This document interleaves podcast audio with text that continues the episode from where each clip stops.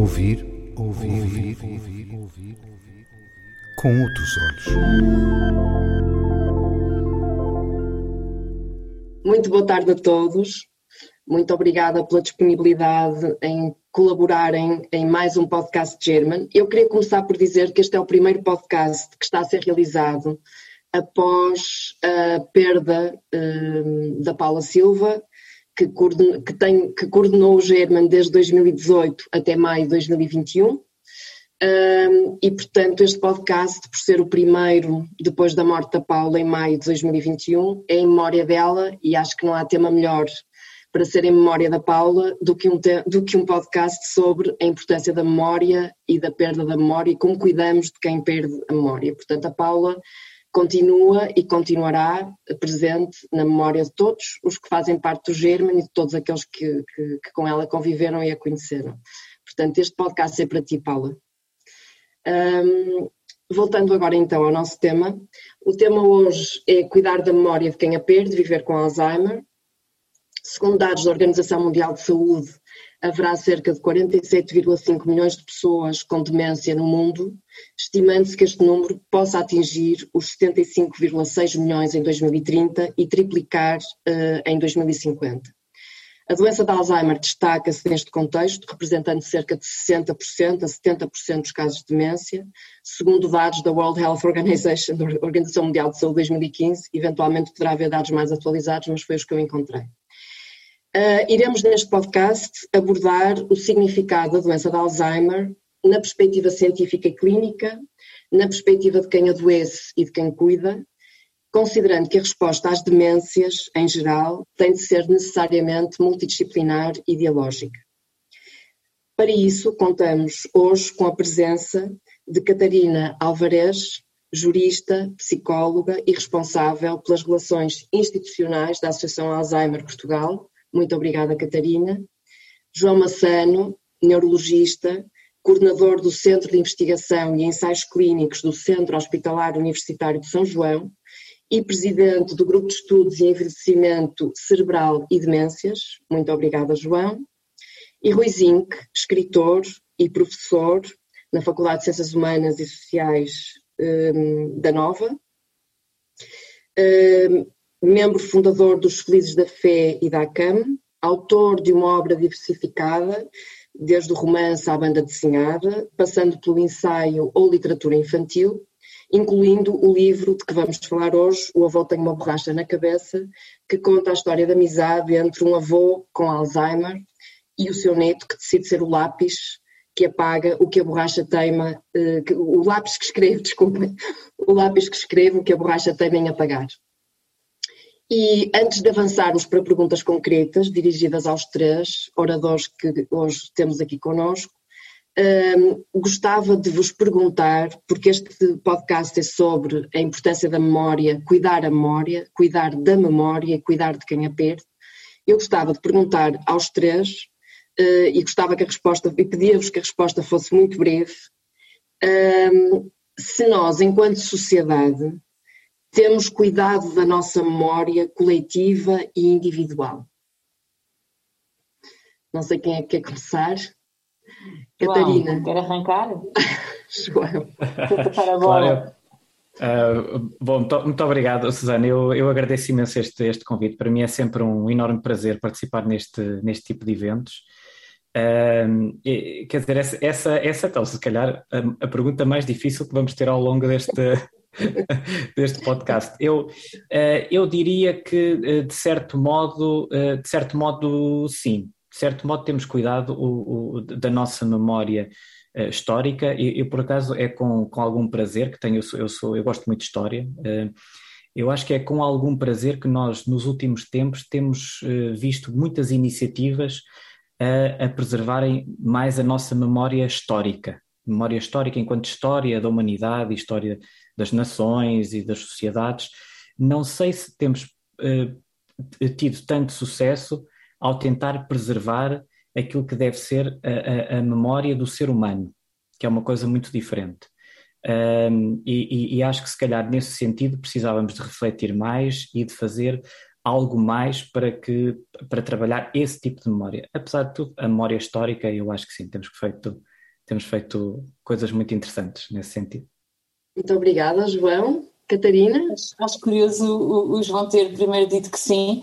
A, a minha resposta assim mais espontânea era não. Uh, e portanto depois gostei muito de ouvir aqui a, a, a explicação uh, e, e, pensei em não de uma maneira muito espontânea, ainda que concordando, obviamente, com aquilo que João disse, porque um, acho que nós temos uma sociedade atualmente muito centrada na juventude, muito centrada no aqui e agora, um, enfim, falamos muito agora, e com razão, de idadismo, uh, e portanto esta memória coletiva que nos reporta uh, para quem nos criou, foi esta a minha perspectiva quando, quando ouvi a sua pergunta, não é? E portanto, para a memória que nos criou e, para, e por respeito por essa memória, pelo contar, uh, eu acho que hoje se conta muito menos Uh, coisas que têm a ver exatamente com esta memória uh, familiar, portanto, coletiva neste sentido, mas também coletiva no sentido mais societal do termo e, portanto, acho que poderíamos fazer mais neste, neste aspecto. Muito obrigada. E pegando aqui nas últimas palavras da Catarina, que nós contamos pouco, eh, narramos pouco, ou pelo menos são narrativas muito curtas e às vezes eh, muito descartáveis, passava aqui a palavra então ao Rui Zinc, pedindo a mesma opinião sobre esta pergunta. Eu concordo com os dois. Eh, eu ia dizer não, mas o, o João Massano foi, foi otimista e, e eloquente. Eu estou sempre disposto a estar convencido. Uh, eu discordo uh, porque acho que a nossa memória coletiva tem sido muito centrada nas vitórias. É nisso um bocado tola. Portugal é um país tolo que parece que só existiu durante os 50 anos dos descobrimentos. E, portanto, as outras coisas todas, que é a parte, mais, os 500 anos mais recentes da nossa história, esses não estão na memória coletiva muito bem tratados embora haja indivíduos, historiadores, que, que, têm, que, têm, que têm trabalhado uh, essas áreas, mas são menos sexy. Uh, hoje em dia, e eu concordo aqui com a Catarina, nós vivemos num tempo, vivemos num século um bocado infeliz, que está de novo, como se fosse a Idade Média, centrado em, centrado em quem ganha a taça. Ora, a memória, a verdadeira memória, uh, engloba todos passamos da memória só dos reis à memória só do Ronaldo. e, e, isso é perigoso. E a nível individual uh, é muito perigoso este culto do vencedor, sendo que o vencedor, num tempo, num país, é, é sempre o jovem, não é culpa dos jovens. É porque a juventude, a juventude tem uma coisa boa, que é quando eu, quando eu, quando eu invisto numa criança, ela pode um dia vir a ajudar-me vir a pagar a minha reforma, até a pagar os favores se eu lhe um prémio literário. Um velho, um idoso, já provavelmente não vai pagar a dívida. Por isso é, é, é mais altruísta da minha parte tratar bem os velhos, mas é menos espertalhão. E nós vivemos num Portugal espertalhão.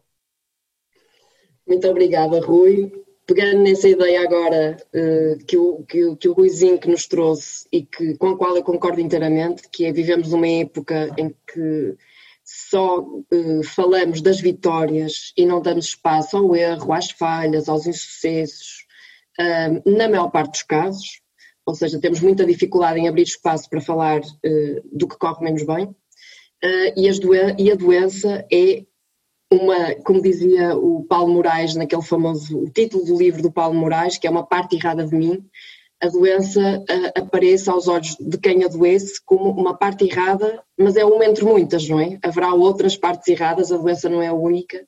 E eu passava então agora a palavra ao João Massano, uh, perguntando-lhe que tipo de demências existem, uma vez que não há apenas uma demência, há várias, e como é que nós podemos definir a doença de Alzheimer? Uh, muito bem. a demência é um termo genérico. Portanto, nós, nós quando falamos de demência significa que eh, uma pessoa que tem um, um, determinado, uma determinada função cognitiva vai ter uma perda dessa função cognitiva, e seja ela de que causa for, portanto, o termo demência não implica uma causa específica, e por causa dessa perda cognitiva, a pessoa deixa de ter a capacidade, a capacidade de fazer autonomamente uh, as atividades do cotidiano que fazia previamente. Uh, é natural que se percam primeiro que espero que a primeira capacidade de, de, fazer atividades mais complexas, sei lá, conduzir, uh, tratar de, dos assuntos financeiros, por aí fora, e só numa fase mais tardia uh, se perde a capacidade de, de, executar funções mais básicas, até como a higiene, por exemplo. Um, a, a, doença de Alzheimer é uma das múltiplas causas de demência e a, e a mais frequente. Uh, provavelmente entre 50, a maioria dos estudos aponta que 50 a 70% das, das causas de demência são a, doença de Alzheimer. E, e, portanto, o, o, que acontece na doença de Alzheimer é que é, é uma doença neurodegenerativa, é uma doença progressiva e, que uh, atinge, como, como todo o que acontece, as, as doenças neurodegenerativas têm todas um, um, aspecto em comum, ou vários aspectos em comum. Um deles é o facto de terem a tendência a afetar primeiro e ao longo do curso da doença determinados grupos de neurónios específicos, determinados sistemas uh, específicos, neurónios, por exemplo, a esclerose lateral amiotrófica, é uma doença, ou doença do neurónio motor, é uma doença que afeta precisamente os, os neurónios que são responsáveis uh, pela parte motora, pela locomoção uh, e, e, pela mobilidade do ser humano. Na doença de Alzheimer, nós vamos ter um, um atingimento primário de, da parte do cérebro que é responsável pela formação das memórias.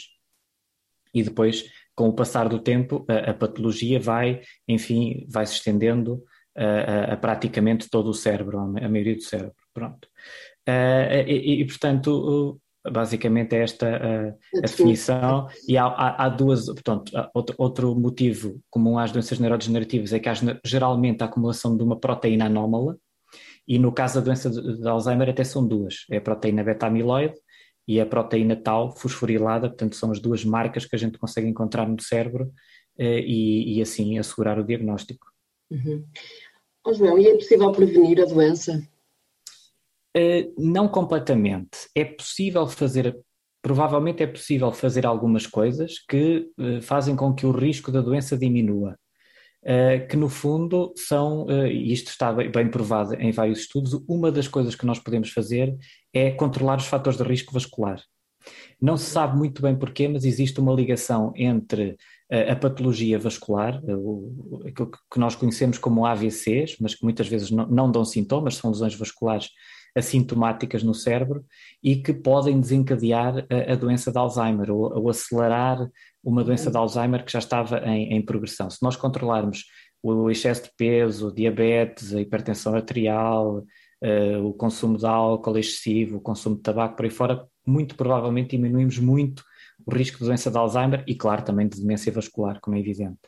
Uh, e outra coisa que nós podemos fazer, uh, sabemos hoje muito bem, é que, dar educação às pessoas, educação formal. Quer dizer, as pessoas devem frequentar o ensino e estimular-se cognitivamente desde cedo na vida. Não é começar a fazer sudoku aos 50 anos de idade. Eu costumo dizer que fazer sudoku aos 50 anos de idade só serve para as pessoas ficarem sentadinhas na cadeira e não fazer exercício físico. E, portanto, uh, é, é, darmos educação formal às pessoas, uh, reforçar os sistemas de ensino e de aprendizagem ao longo da vida, desde cedo na vida. E é fácil diagnosticar a doença? Ou seja, eh, há sinais e sintomas que são facilmente associados à doença ou podemos andar muito tempo até termos um diagnóstico correto? Eh, na maioria das situações, uh, o, diagnóstico acaba por ser relativamente fácil. Apesar de que há uma taxa de erro, é preciso não esquecer, nós, nós temos uma. Uh, mesmo os, os especialistas que, que, se rodeiam da melhor tecnologia têm alguma taxa de erro na, na, no diagnóstico, que não é assim tão alta quanto isso. Eh, há uns anos atrás era talvez em torno dos 15%. Hoje em dia, com a tecnologia que nós temos, é provavelmente mais baixa do que isto, qualquer coisa entre 5% a 10%. Mas são te é tecnologia de ponta que não está disponível em, em todos os sítios, não é? Uh, mas o, o, os sintomas são relativamente típicos, uh, mas existem situações que de facto podem simular doença de Alzheimer ou outras doenças neurodegenerativas do, do foro cognitivo, como por exemplo, eh, às vezes alguns tipos de depressão, eh, sobretudo a depressão do idoso, é muito difícil às vezes de, de separar eh, do início de uma demência ou, ou eventualmente uma outra situação muito rara, mas nós temos que excluir, por exemplo, alguns déficits vitamínicos, Uh, raramente algumas infecções, classicamente a sífilis, a neurosífilis, é algo que, que, nós temos sempre que excluir também na nossa prática clínica, são situações que raramente nós detectamos, mas que são tratáveis e que podem simular uma doença de Alzheimer e, portanto, nós não podemos deixar escapar precisamente porque tem um tratamento específico e eficaz.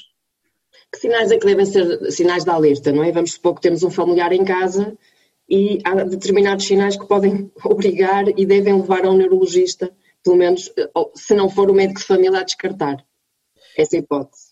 É, é essa, se calhar, é a segunda pergunta mais difícil. Bom, é, é verdade, eu, eu gostaria de responder essa pergunta de uma forma que não é muito elegante, que é pela negativa. É, uhum. Isto é, nós, nós temos a, a, queixa, talvez a queixa mais das queixas mais frequentes que nós temos na sociedade, para além das dores nas costas e das dores de cabeça, são os esquecimentos.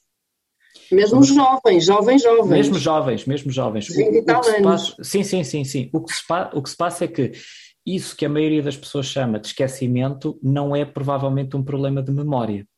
Uhum. Uh, nós vivemos numa sociedade que é muito exigente do ponto de vista cognitivo. O, o, o, cérebro humano, todos os organismos, e o cérebro humano não é exceção, demora milhares ou milhões de anos a evoluir. Uh, o que se passa é que nós, nas últimas décadas, uh, entramos numa sociedade que é hiperexigente em termos de estimulação, de, é o e-mail, é o telemóvel, são as televisões, é o, é o push das notícias no telemóvel, são chamadas, é, quer dizer, a outra pessoa que bate à porta pede isto, pede aquilo, nós estamos sempre constantemente com milhares de tarefas na nossa cabeça. E o nosso cérebro não evoluiu o suficiente para acomodar este multitasking. O que significa que basta nós estarmos mais cansados, ansiosos, talvez um pouco deprimidos, a dormir mal cronicamente poucas horas porque fartamos de trabalhar, ou porque uh, há um bebê que nasceu há pouco tempo, ou ou alguém que, que, está doente, seja o que for, precisa de ajuda durante a noite, tudo isto faz com que a nossa eficiência eh, cerebral diminua e isto também é diferente de pessoa para pessoa, os, os, limites de cada um também são diferentes, a eficiência de cada um também é diferente, e o que faz é com que a gente quer manter uma coisa online, uh, está a cozinhar e quer ir buscar uh, cebola ao frigorífico, quando vai meio do caminho já não se lembra o que é que ia buscar. Não é? E depois fica a pensar, e para o que é que eu vinha buscar? Volta para trás, ou então vai à dispensa buscar não sei o que, é que eu ia buscar, o que é que eu ia dizer, perde o fio à meada a meio das frases. E isto não é um problema de memória, é um problema de outra função cognitiva, chama-se atenção, é um uhum. problema de concentração, e, e, não é uma função que esteja tipicamente alterada na doença de Alzheimer. Pelo menos nas fases muito iniciais, pode acontecer em fases mais tardias. Portanto, não é um sintoma típico de doença de Alzheimer. Uh, agora, há coisas que são uh, mais importantes, evidentemente. Quando a gente começa a esquecer de compromissos importantes, uh, quando isto, isto, depois já, já, é uma fase que já é muitas vezes já relativamente avançada em termos de, de, doença, não clinicamente, mas em termos de doença cerebral, mas quando a gente começa a esquecer realmente coisas importantes, coisas que combinou, sei lá, recados muito importantes que depois acaba por, por, não, por não dar seguimento, bem, uhum. isso aí já são, já são coisas realmente importantes. Não é? São outros tipos de esquecimentos. É isso, isso, isso. No livro de Ruizinho, uh, o avô tem uma borracha na cabeça também tenho, também tenho, também tenho. Pensei, vamos, vamos ter que ajudar o Ruizinho, que isto não está para os escritores e, portanto. Mas não está, não. não posso. No livro de Ruizinho, os esquecimentos sobre o avô, sobre o lugar onde o avô colocava os objetos, sobre os nomes dos outros, um, o nome da rua onde morava, o caminho para casa, são sinais de que de facto algo estava mal. Sim. E eu gostava de perguntar ao Ruizinho uh, como é que nasceu este livro? Bom, uh, nasce como. Eu sou um escritor imaginativo, tenho muita imaginação, e o dever de uma pessoa com muita imaginação é falar do que, do que, do que está à sua frente. Ou seja, todos os meus livros são autobiográficos, porque é a única forma que de a minha imaginação ser útil. Portanto, eu, não, eu acho sempre um erro os jovens escritores quererem falar daquilo que não sabem. Dá sempre a geneira. Portanto, tem que ser sempre, como dizia um primo meu, chamado Luís Vaz, saber de experiência feito. E neste caso é, é concreto. Não, não, eu não acho que a doença seja uma vergonha, portanto, não tenho pudor aqui, nem tive na nota final, mais para, mais para os adultos do livro. Uh, o, o, não foi com o avô, o avô é tal técnica narrativa, é porque o, o, um livro é um ato de comunicação, neste caso, mas foi concretamente, eu fui educado pela família da minha mãe, com um avô muito presente e com um tio também muito presente. E, e precisamente o meu tio, o homem mais inteligente da família, o representante da ciência na família, um, um economista que era amado pelos médicos. Ele foi subdiretor do, do, da maternidade Alfredo da Costa e depois do 20 de Abril, como precisavam de alguém que não fosse demasiado fascista, mas conhecesse os meandros da casa, foi durante, durante três, três triênios, quatro triênios, uh, inspetor-geral uh, do Serviço de Saúde. E este meu tio, que lia sete línguas, parecia o Sherlock Holmes, chegava ao fim do dia tocava violino durante uma hora, que nunca, nunca, nunca fazia aquela coisa pimba de ter o carro de serviço e ir buscá-lo à, à, porta para mostrar a toda a gente o importante que era. Este meu tio, que era incrível, que foi quem me ensinou que as notícias nos jornais, a mais interessante, vem geralmente na página 16 em letras pequenas, ou seja, o tamanho importa, uh, e onde colocamos a coisa que tem tamanho também importa, que é, que é, que é isto, num, num regime ditatorial há censura, num regime democrático coloca-se na página 16 em letras pequeninas e chama-se para, para a primeira página uma pataquada qualquer.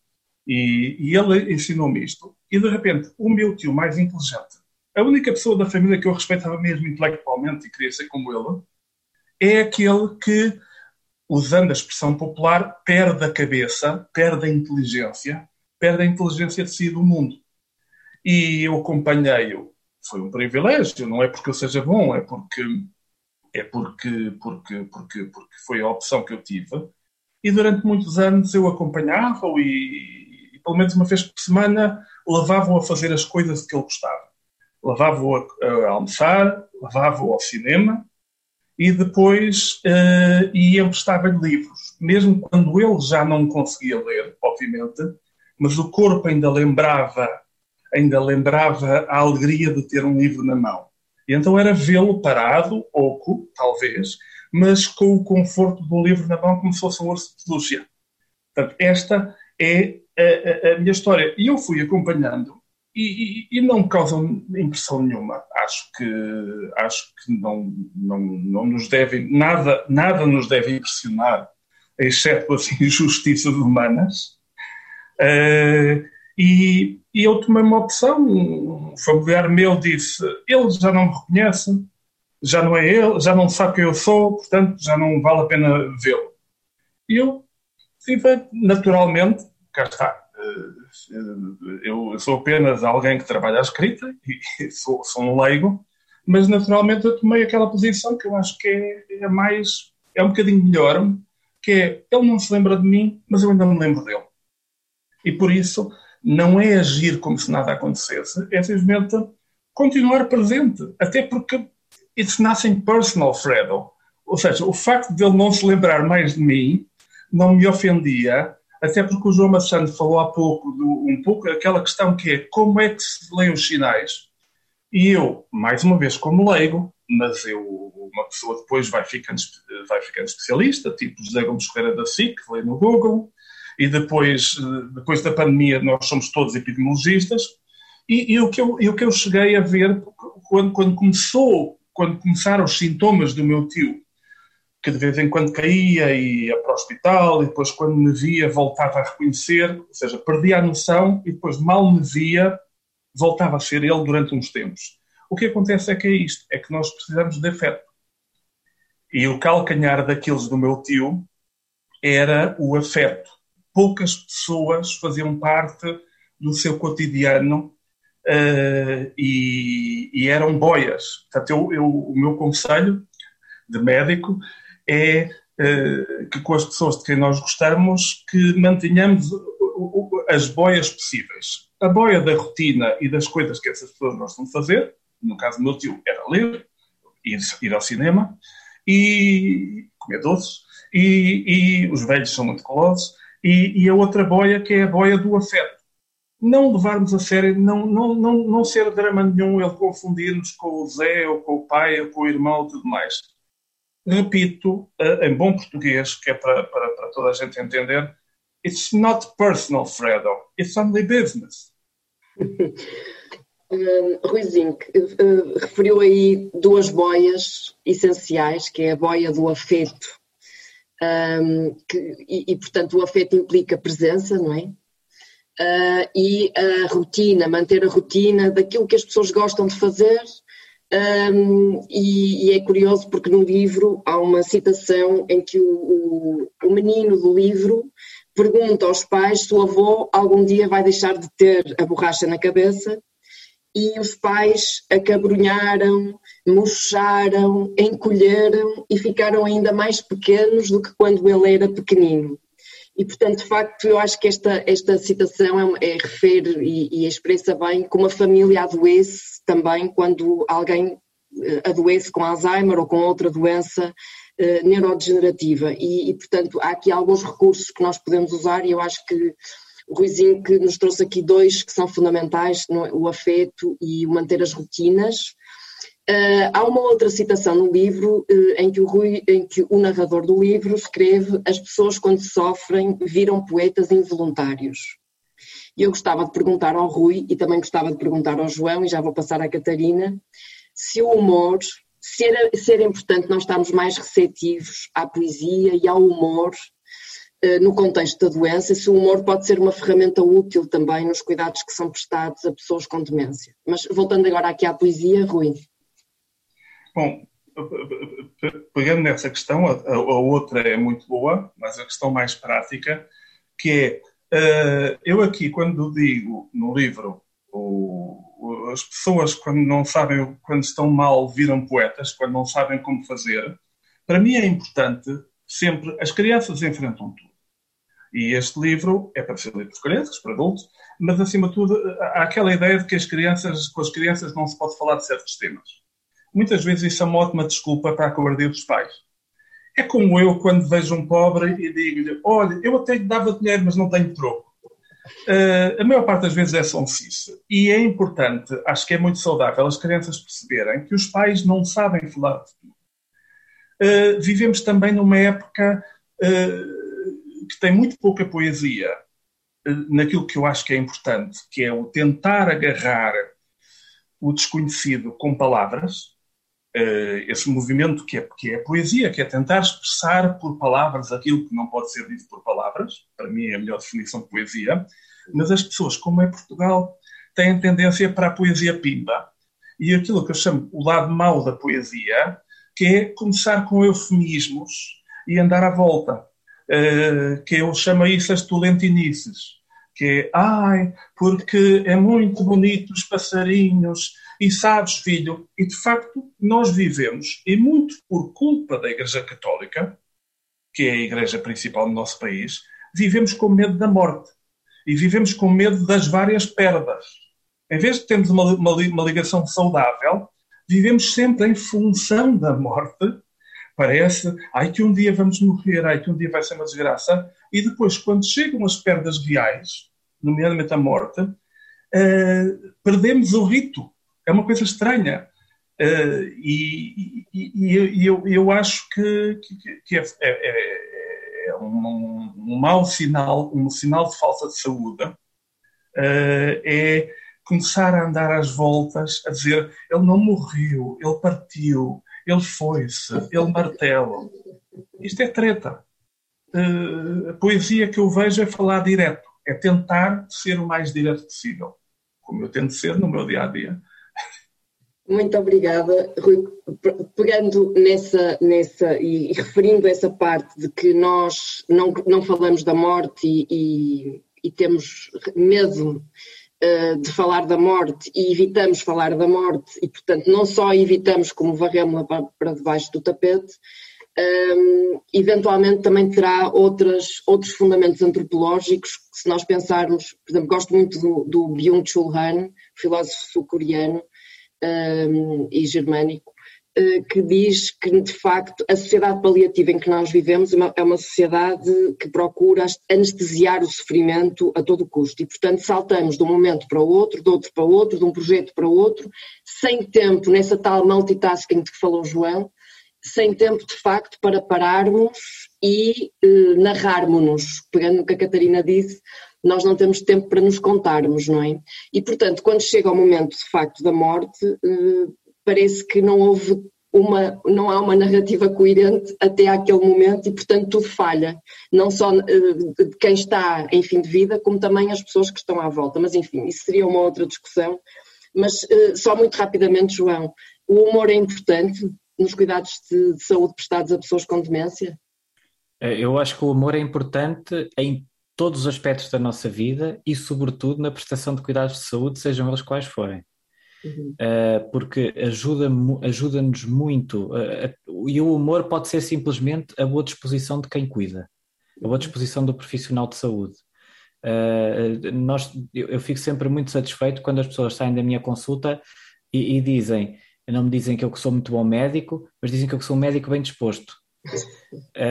Porque, quer dizer, vê-se que as pessoas ficaram, aquele, aquele contacto, aquele tipo de contacto com o humor, uh, trouxe-lhes qualquer coisa, trouxe-lhes um bem-estar que é importante. Pode ser importante para aceitarem a doença, pode ser importante para até aceitarem. Às vezes as pessoas ficam surpreendidas com uma boa notícia, têm um tremor terrível e afinal não era doença de Parkinson, e até isso as surpreende, até de uma maneira que elas nem sabem muito bem como é que é onde reagir, porque estavam à espera da pior notícia, mas depois até a boa disposição também ajuda nisso, e eu acho que ajuda sinceramente.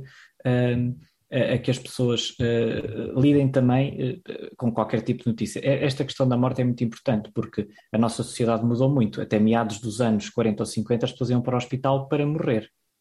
Hoje em dia as pessoas vão para o hospital para serem de lá curadas e não aceitam menos do que isso. Um, porque a, a, transformação da tecnologia, a medicina tornou-se numa panaceia que consegue, através da sua fabulosa tecnologia, uh, e, e, alta diferenciação dos seus profissionais fornecer uma cura a toda a gente, coisa que nós sabemos que é evidentemente mentira, não é? Uh, e, e, portanto, as pessoas não só não sabem lidar com a, com a morte, nem com a perspectiva da mortalidade a prazo. E, e, portanto, é, é, é um aspecto que a nossa sociedade está a perder, infelizmente incluindo aí também os próprios profissionais de saúde, não é, João? Ou também. seja, há pouca, há pouca preparação para hum, falar daquilo que o Ruizinho falava, que é a questão das não vitórias, daquilo que são uh, os, e depois de redefinir o que é que é o sucesso e o insucesso, porque morrer faz parte da vida e, portanto, não é um insucesso a pessoa morrer, faz parte do progresso, do, do, desenvolvimento natural da vida. Mas lidar com essa morte e com esse fim de vida nas mãos de profissionais de saúde é, é também complicado, porque estamos todos dentro da mesma sociedade, não é? Imagino eu. Catarina, eh, eu eh, passava a palavra agora à Catarina porque eh, o João referiu a importância das pessoas irem à consulta e as pessoas, evidentemente, que é quem está com, a, com doença de Alzheimer, mas também e quem cuida, portanto, os cuidadores. Um, o Ruizinho no livro fala deste equilíbrio necessário entre cuidar da pessoa e autocuidar-se, quer dizer, se eu for uma pessoa infeliz no cuidado que presto, eu acabo por não conseguir cuidar bem da pessoa e ao mesmo, também este, e ao mesmo tempo também este equilíbrio difícil entre dar liberdade à pessoa que está a ficar com demência e protegê-la a todo o custo. E eu, quando li essa parte no livro do, do recordei-me de uma, de uma senhora eh, de 90 e tal anos que dizia: Eu vivo num lar, até um lar muito que tem um jardim lindíssimo, mas ninguém me deixa ir para o jardim, porque querem me proteger das quedas. Portanto, não sei para que é que serve o jardim se eu não posso caminhar nele. E aquilo que eu queria perguntar à Catarina é, eh, primeiro, como é que nós enquadramos esta questão da autonomia na doença de Alzheimer, não é? Porque de facto há uma perda de autonomia gradual. Portanto, como é que nós podemos enquadrar este princípio da autonomia nos cuidados prestados a pessoas com, com Alzheimer? E por outro lado, como é que nós cuidamos de quem cuida? Se é que cuidamos. Ora bem, então vamos lá. Primeiro, uh, uh, falar da autonomia, como é que nós fazemos este jogo?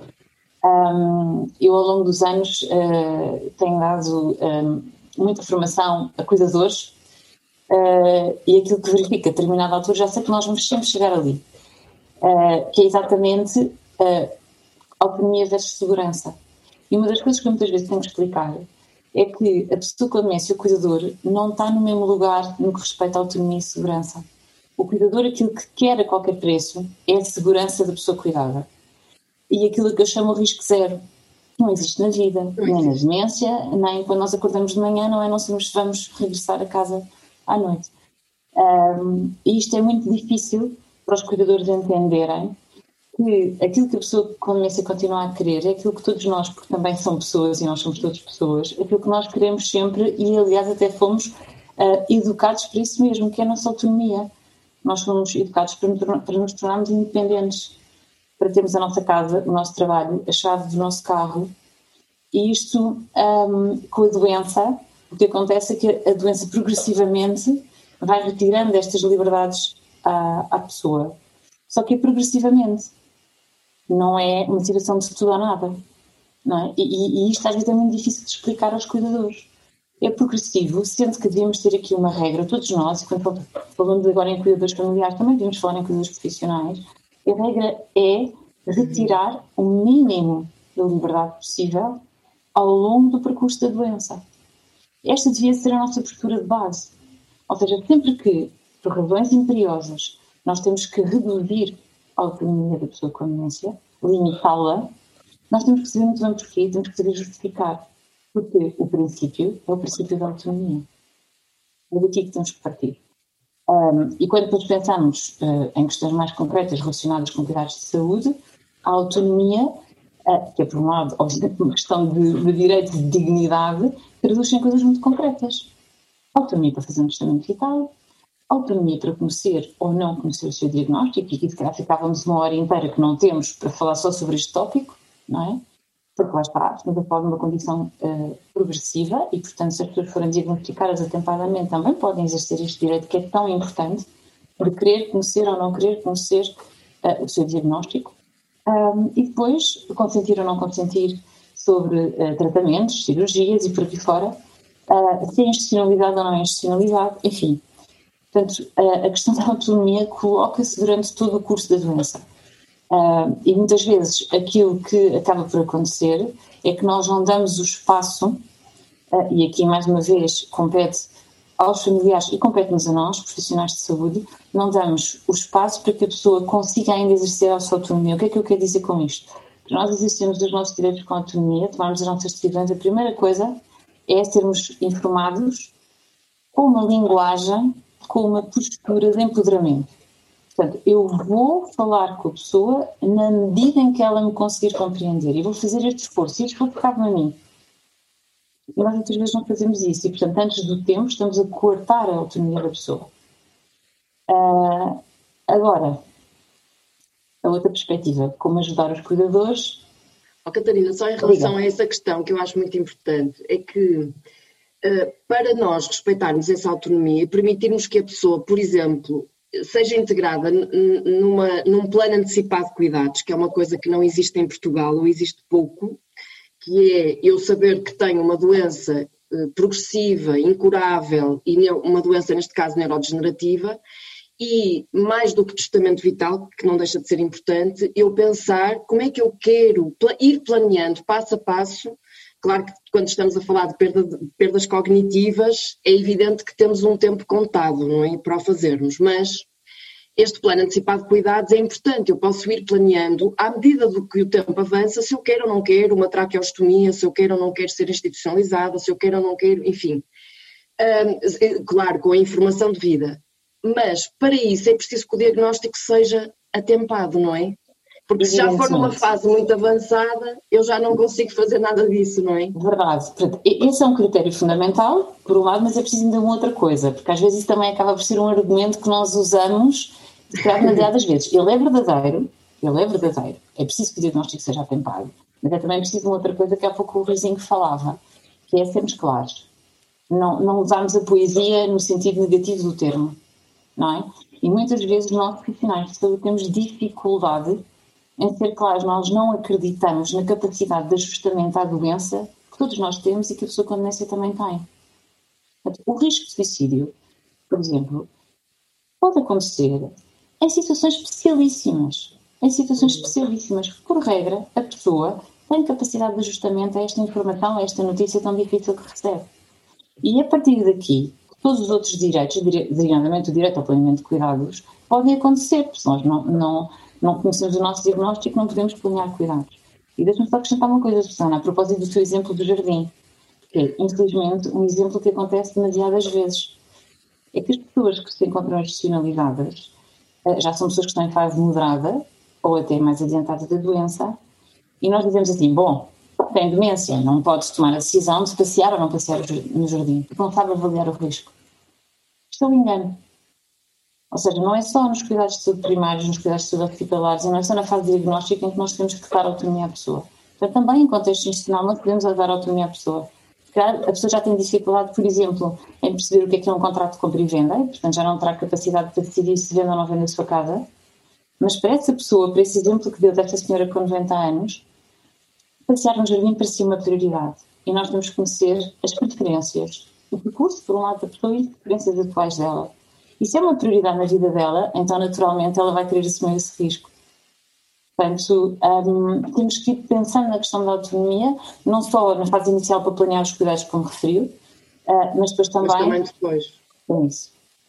E em termos de como cuidamos dos cuidadores, em Portugal há apoio e suporte aos cuidadores de pessoas com doença de Alzheimer, independentemente de tudo aquilo que, o Rui, uh, que o Ruizinho refere, já referiu e que está aqui bem patente no livro, que é tudo o que nós podemos fazer enquanto pessoas significativas na vida daquela pessoa, que é continuar a viver a nossa vida e permitir que ele viva a sua vida enquanto pessoa, portanto, levá-lo ao cinema, dar, oferecer-lhe um livro, ainda que ele não seja capaz de ler, o corpo recorda-se, não é? O corpo tem memória. Mas em Portugal existem esses apoios. Já passámos agora do contexto individual mesmo para o contexto de políticas públicas, não é? Uh, e se me fizesse esta pergunta antes de 2019, a minha resposta seria ainda mais negativa. Não digo que agora a resposta seja positiva, mas houve aqui, apesar de tudo, um passo importante que foi dado em termos de políticas públicas, com o Estatuto do Cuidador Informal, que aproveita não só os cuidadores informais de demência, mas também de outras eh, que, tenham, que acompanham pessoas com outras patologias. Um, agora, pergunta-me, sim senhora, temos um Estatuto do Cuidador Informal, ele é efetivo? As medidas que lá constam, que são inúmeras, portanto, as pessoas às vezes têm esta ideia que o Estatuto faz referência a tal medida de apoio financeiro que só vai abranger um número muito reduzido de pessoas, pessoas em grande vulnerabilidade do ponto de vista eh, financeiro, não é? Mas esse estatuto até tem lá muitas medidas que nós sabemos que são importantes para acompanhar e apoiar pessoas, uh, os cuidadores. Por exemplo, capacitação. Eu estou a tratar, estou a cuidar de alguém que tem uma doença, mas que doença é esta? Eu tenho que saber. Uh, eu estou a cuidar, então como é que cuido? Portanto, a capacitação é um aspecto fundamental. O apoio psicológico, outro aspecto fundamental. Não é? Uh, em fases mais agudas do curso da doença, mas tem que existir. Uh, está previsto no estatuto. Grupo de autoajuda, que no fundo passamos do apoio psicológico individual, enfim, para um apoio psicológico em, em grupo. Também está previsto. E esses apoios vêm de onde? Esses apoios, por exemplo, a Associação Alzheimer Portugal tem, uh, providencia esses apoios?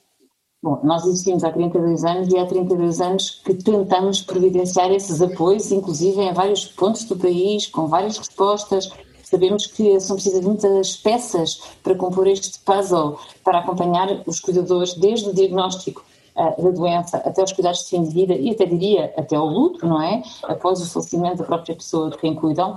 Portanto, nós, enquanto IPSS, enquanto Associação de Doentes, temos trilhado um caminho, um caminho, uh, enfim, exigente, Uh, somos hoje em dia uma associação com maior dimensão, digamos assim, porque lá está, vamos atrás dos projetos, dos financiamentos, um, e, portanto, fazemos o nosso papel enquanto IPSS, não é? enquanto entidade do terceiro setor. Agora, o nosso papel é sempre um papel complementar. Nós não nos conseguimos, bem queríamos se calhar, mas nós não conseguimos substituir o papel do Estado. Não é? Uhum. Portanto, eu estou agora a falar aqui do Estatuto do Cuidador Informal, porque efetivamente nós precisamos que esta, este Estatuto seja efetivamente uh, implementado em todo o território nacional, porque só foi ainda em 30 conselhos do país como projeto piloto, Precisamos que este estudo seja robustecido uh, e que, efetivamente, aquilo que lá está escrito seja disponibilizado para as pessoas. Respondendo à sua pergunta, Susana, de acordo com as medidas de apoio do Estatuto, quem é que as operacionaliza no terreno? Bom, o Estatuto é exigente porque obriga a uma coisa que nós não temos em Portugal, a maior parte das vezes, que é uma boa articulação intersetorial é? entre o Ministério da Saúde uh, e o Ministério da Segurança Social.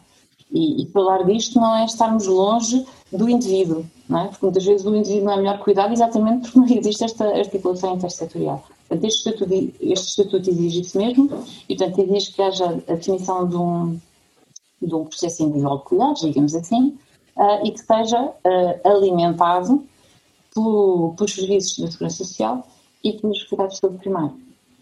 Então é, é, é exigente, mas é assim que vai acontecer.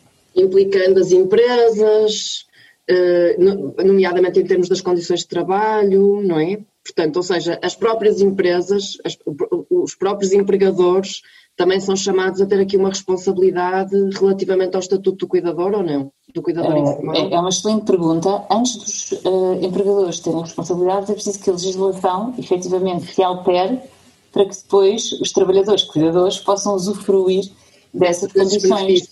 Não é? E, portanto, por exemplo, em relação ao estatuto, isso está previsto na lei, mas ainda não está regulamentado. Uhum. Portanto, e, portanto é essa, essa, é uma, uma das áreas, porque imagino que seja importante, não é? Porque as pessoas de facto não. É difícil sobreviver se tiverem que se dedicar exclusivamente ao cuidado de um familiar, se não tiverem mais nenhum apoio, é muito difícil essa, essa sobrevivência, não é? Um, por outro lado, eu sei que, uh, um, portanto, para além desta, desta, deste trabalho meritório de, de conseguir criar estas, estes vários braços de apoio em, em várias partes do país, uh, também há uma iniciativa que eu acho muito interessante, que são os cafés memória. O que é que são os cafés memória? Eu, eu, fico muito contente com essa pergunta, tenho já a dizer que tenho estado muito ligado ao projeto desde o dia zero. Eh, é um projeto que eu carinho muito particularmente eh, e é muito fácil de explicar. Os cafés de memória basicamente são uma resposta que é informal e complementar à resposta técnica. São locais de encontro, as pessoas, eh, quer no formato presencial, encontravam-se, iam voltar a encontrar-se uma vez por mês, aos sábados. As sessões têm cerca de duas horas, nós acolhemos pessoas com demência mas também os seus cuidadores, familiares amigos. Estas sessões decorrem com o apoio de dois técnicos e de um grupo de voluntários. E basicamente o que é que nós fazemos nessas sessões? Um, para já, acolhemos as pessoas, o que é um aspecto importante. Depois uh, fazemos uma dinâmica de apresentação, volto a dizer, o ambiente é super informal. E depois temos ou convidados que são especialistas na área e que nos vêm falar sobre este tema, mas de um modo muito informal e acessível, ou então realizamos atividades lúdicas, estimulantes para todos. E no final terminamos com uma pausa para café, daí o nome. Daí ser uh, café. Exatamente, para que as pessoas convivam entre si, partilhem estratégias, partilhem também dores e sabores, não é? Uh, e o que nós pretendemos com este projeto é reduzir o isolamento social. Eu não falamos de isolamento social aqui, mas se calhar é, é fundamental falar em isolamento social porque as pessoas com demência e os cuidadores são pessoas particularmente uh, isoladas. Uh, e, portanto, no fundo, este, esta resposta tão simples, uh, não, não, não é ciência enfim, supersónica, mas permite, contribui para reduzir o isolamento em que as pessoas se encontram. E, Atualmente e, estamos num formato digital, como não poderia deixar de ser. É e tem tido adesão? Tem tido adesão? Sim, este projeto começou com dois cafés de memória em regime piloto, na zona de Lisboa. Hoje em dia falamos de rede, uh, também começámos em 2013, não é? portanto já temos aqui alguns anos para crescer. E estamos a falar de uma rede de cerca de 20 cafés de memória no país, Uh, e, portanto, temos tido bastante, bastante adesão. Uh, e agora, neste formato digital do Café Maria Fica em Casa, temos sessões com uma média de 80 participantes por sessão um, e, portanto, consideramos que a aceitabilidade é boa. Bem, é, é, é, muito bom, é, é, é definitivamente muito bom. Um, portanto, fica aqui a sugestão para quem quiser uh, informar sobre onde é que há um, um próximo Café Memória uh, na sua cidade e, e, poder fazer duas coisas. Eu acho que há duas coisas importantes no, nos cafés memória, que é uma, esse espaço que é dado para as pessoas partilharem experiências, dificuldades, obstáculos e recursos, não é? Como é que eu lido com diferentes situações.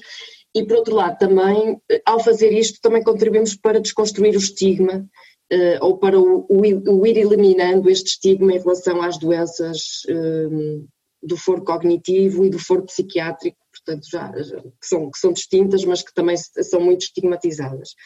Um, nós, o tempo corre e como nós já, já estamos em cima uh, a chegar ao fim, há aqui algumas perguntas que eu ainda queria fazer, pedindo alguma, alguma síntese, mas que são muito importantes.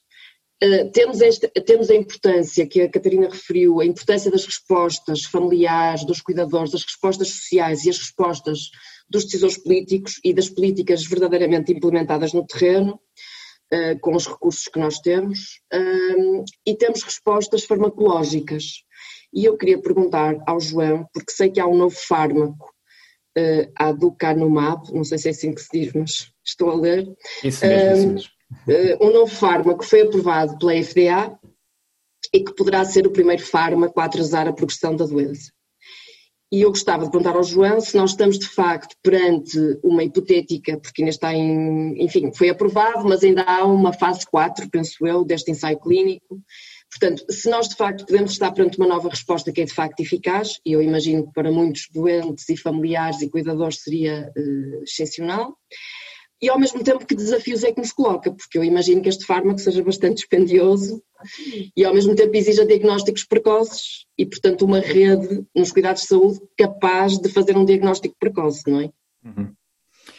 Uh, ora bem, eu não vou fazer assim uma análise muito detalhada dos, claro. dos resultados científicos dos, dos ensaios em, em, torno do aducanumab, vou só dizer que de facto a FDA aprovou é aquilo que se chama um processo de, de, de, aprovação acelerada. Acontece quando nós estamos perante uma situação que é grave, é grave, põe, põe em causa a, a vida ou a, ou a, independência das pessoas e para as quais não há uma resposta terapêutica satisfatória. Portanto, a doença de Alzheimer, evidentemente, cumpre todos estes critérios, mas isto acontece quando os ensaios clínicos não respondem, não demonstram ser eficazes naquilo que nós gostaríamos, que é nos sintomas clínicos fundamentais, mas são eficazes uh, naquilo que se chama um, um, marcador, um, um, indicador relacionado com a doença, que foi o que aconteceu nestes ensaios, eh, sobretudo num dos ensaios com o educanumab, portanto, que em que se demonstrou haver uma diminuição nos doentes e fazendo um exame que é um PET, uma tomografia de emissão de positrões com um, um radiofármaco especial que mostra que os doentes que foram expostos à medicação diminuíram a quantidade de uma das tais proteínas, que é a proteína beta-amiloide, no cérebro. E pensa-se que isto, em princípio, é positivo, apesar de também haja quem conteste. Uhum. Mas uh, isto, em princípio, será positivo. E, portanto, a FDA aprovou e disse: tudo bem, mas agora vocês têm que fazer, a farmacêutica tem que fazer o que se chama um ensaio de fase 4, recolher dados rigorosamente nos próximos anos, e esses próximos anos são mais ou menos nove, para nos dizerem então se isto é realmente eficaz do ponto de vista clínico ou não. Eh, acontece que o fármaco já está disponível nos Estados Unidos, na Europa não está. É provável que seja aprovado uh, eventualmente durante o próximo ano, talvez daqui a um ano, mais ou menos. Não sabemos em que condições específicas exatamente para que tipo de doentes, mas é natural que seja para a doença de Alzheimer em fase inicial ou seja, demência ligeira e aquela situação que é um bocadinho antes da demência, que se chama um déficit cognitivo ligeiro, em que as pessoas já têm déficits, mas ainda não têm a tal perda de capacidade de realização das suas atividades cotidianas, portanto, déficit cognitivo ligeiro também devido à doença de Alzheimer. Isto exige um diagnóstico muito preciso, por vários motivos, porque, para já, o fármaco é extraordinariamente caro.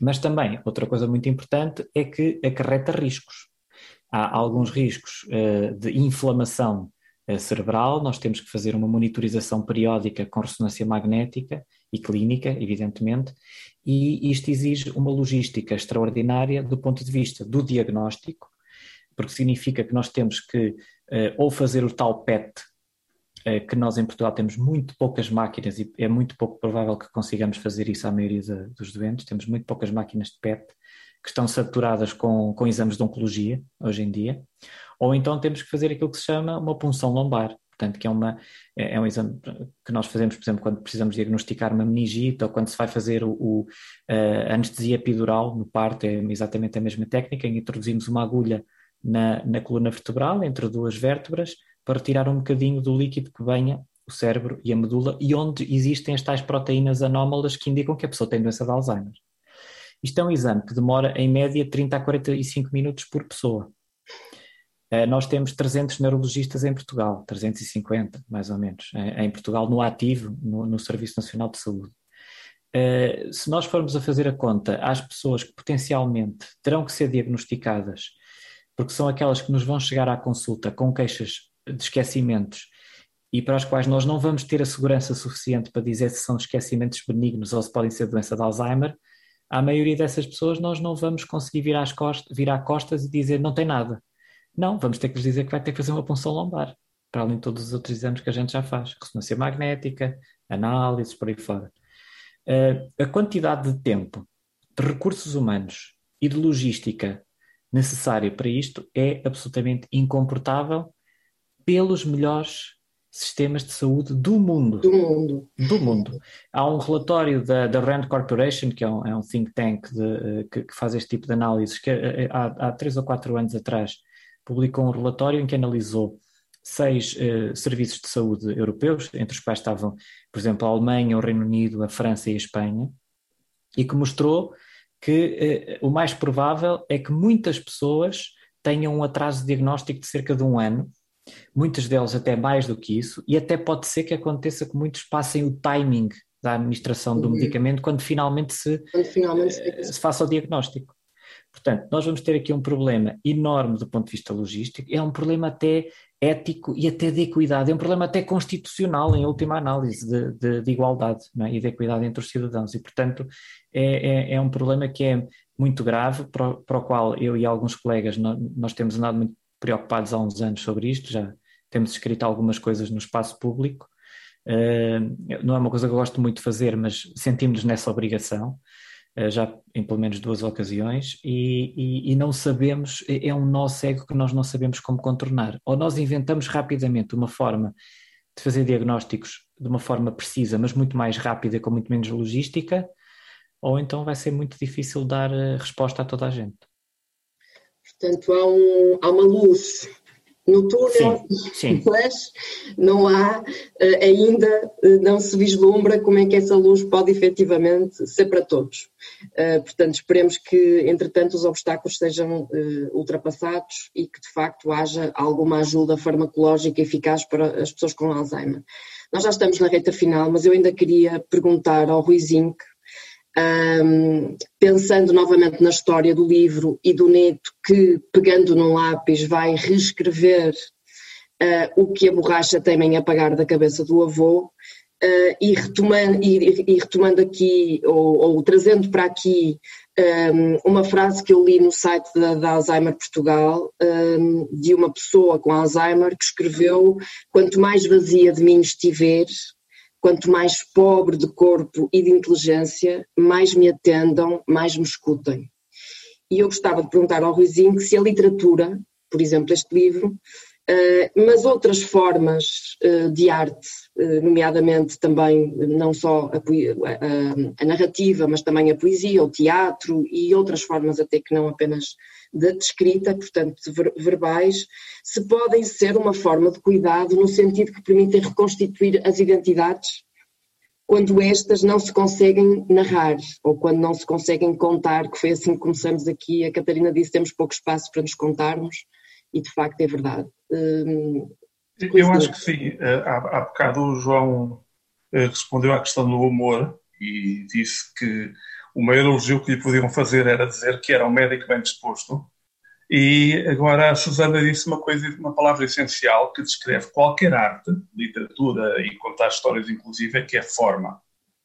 Isto é, nós não somos responsáveis pelo chá, pelo conteúdo da chávena, mas nós somos responsáveis pela forma da chávena.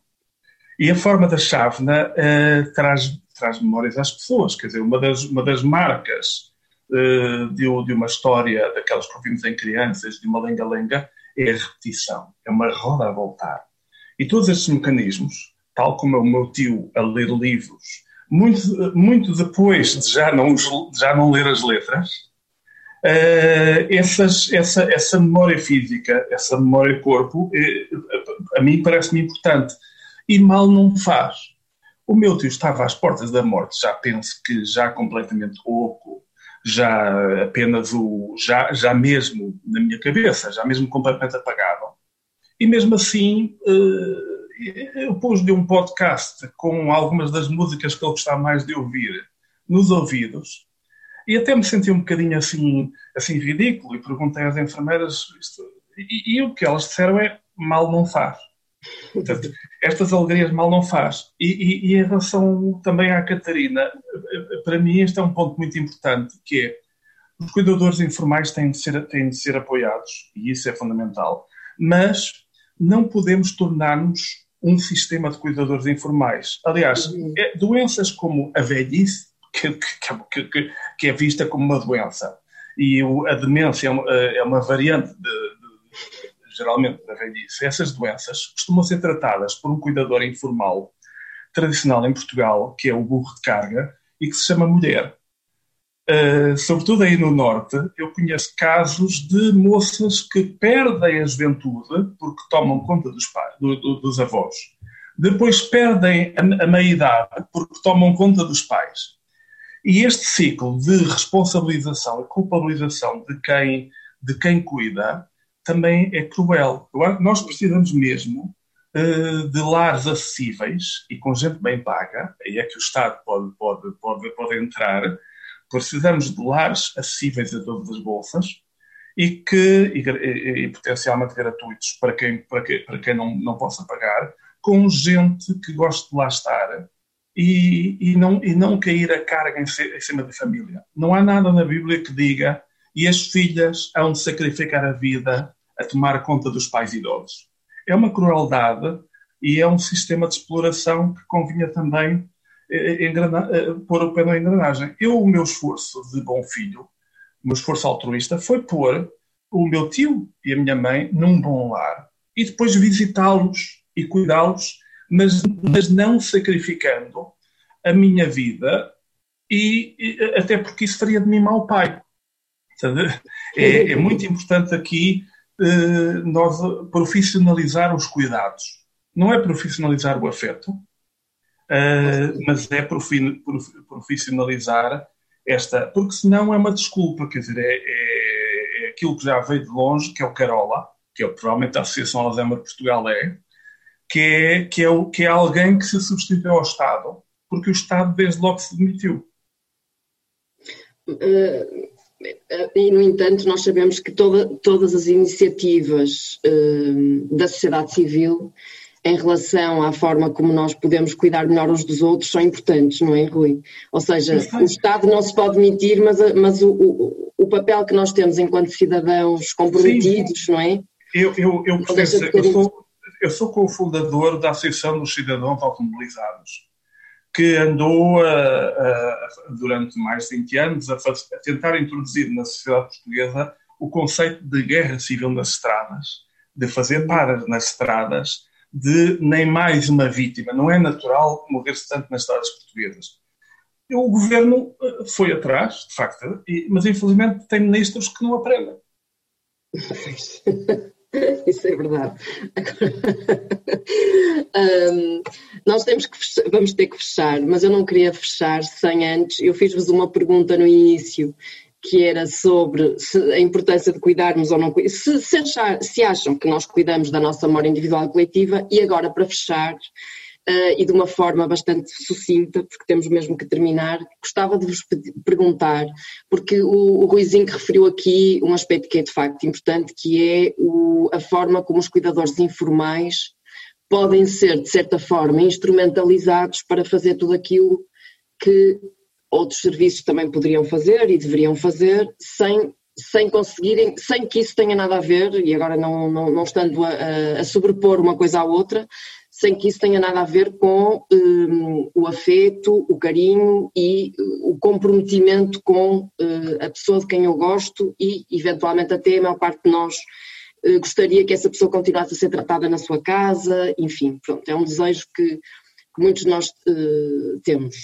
Um, mas, um, pensando portanto, nesta, nesta, nesta, nas dificuldades vividas pelos cuidadores informais, e pensando neste, neste ano que nós estamos a viver e no ano passado que vivemos, sob o efeito e sob o impacto da pandemia, eu gostava que trouxessem para aqui uma memória que acham que vale a pena partilhar relativamente a, este, a esta época de pandemia, que eu sei que tem sido particularmente difícil para pessoas com doença, nomeadamente as que estão institucionalizadas, porque estiveram afastadas dos seus cuidadores, mas também para os próprios cuidadores, não é? Que se, se já estavam isolados, ainda mais isolados ficaram. E eu gostava que cada um pensasse numa memória que valesse a pena partilhar e que tenha, de certa forma, que esteja de certa forma relacionada com este tema que estamos aqui hoje, de que estamos aqui hoje a falar, que são, uh, que é a doença de Alzheimer e as demências em geral. Não sei quem é que quer começar, Catarina?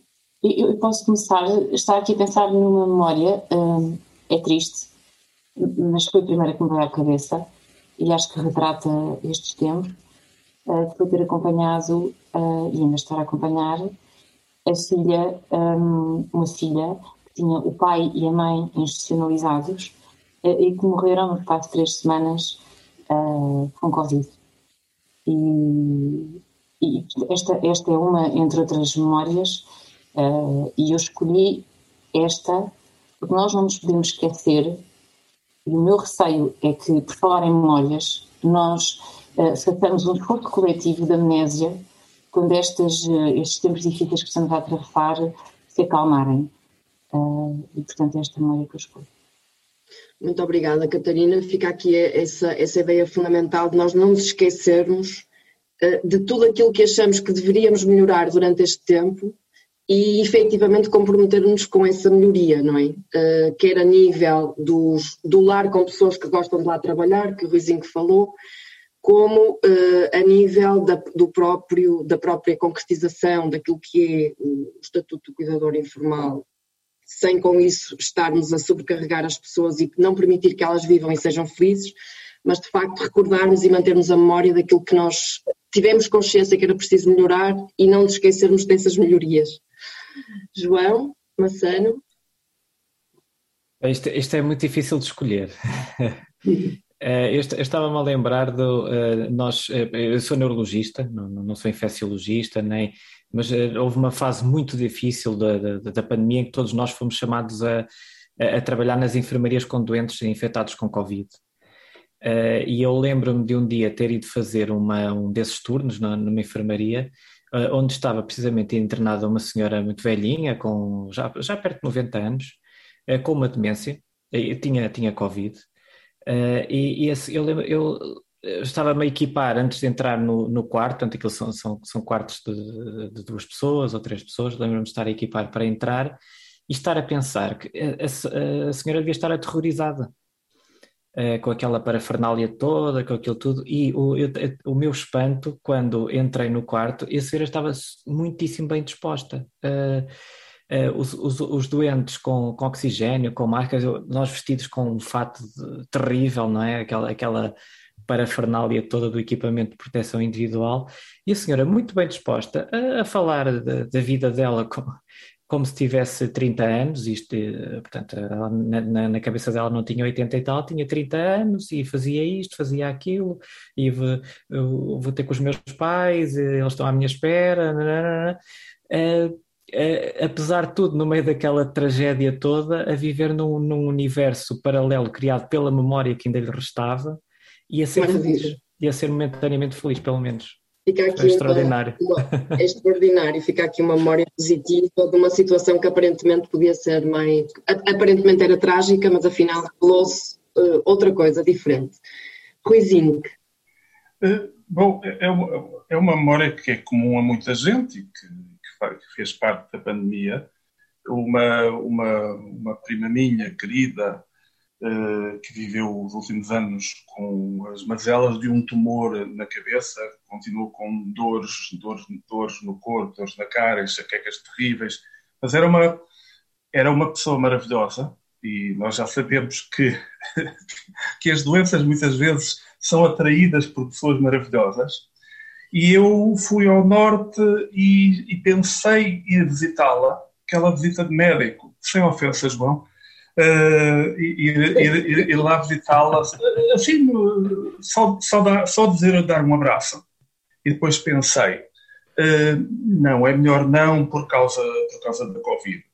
Uh, na verdade, era por causa da Covid, obviamente, teríamos que manter a distância e ter máscara, mas era também a preguiça. Nós, humanos, somos muito bons a encontrar boas desculpas para, para, para, ter preguiça moral. Uh, e, e há pouco falei do, do, do, disto porque estou com essa traçada na cabeça, que é a, preguiça, a terrível preguiça moral daquela pessoa que nem do carro saiu. Estava em choque, mas está mais preocupado com a sua vidinha do que a do outro. E depois diz: estão a querer matar-me politicamente. Oh filho, uh, morrer politicamente comparado com morrer mesmo é um bocadinho menos grave. Mas o, o e, e, eu de facto podia ter ido visitá-la, devia ter ido visitá-la. Uh, e agora já não a posso visitar porque a última notícia que tive dela foi que já, já como é que se diz com o eufemismo, já não estava cá. Estava com os anjos do Senhor. Uhum.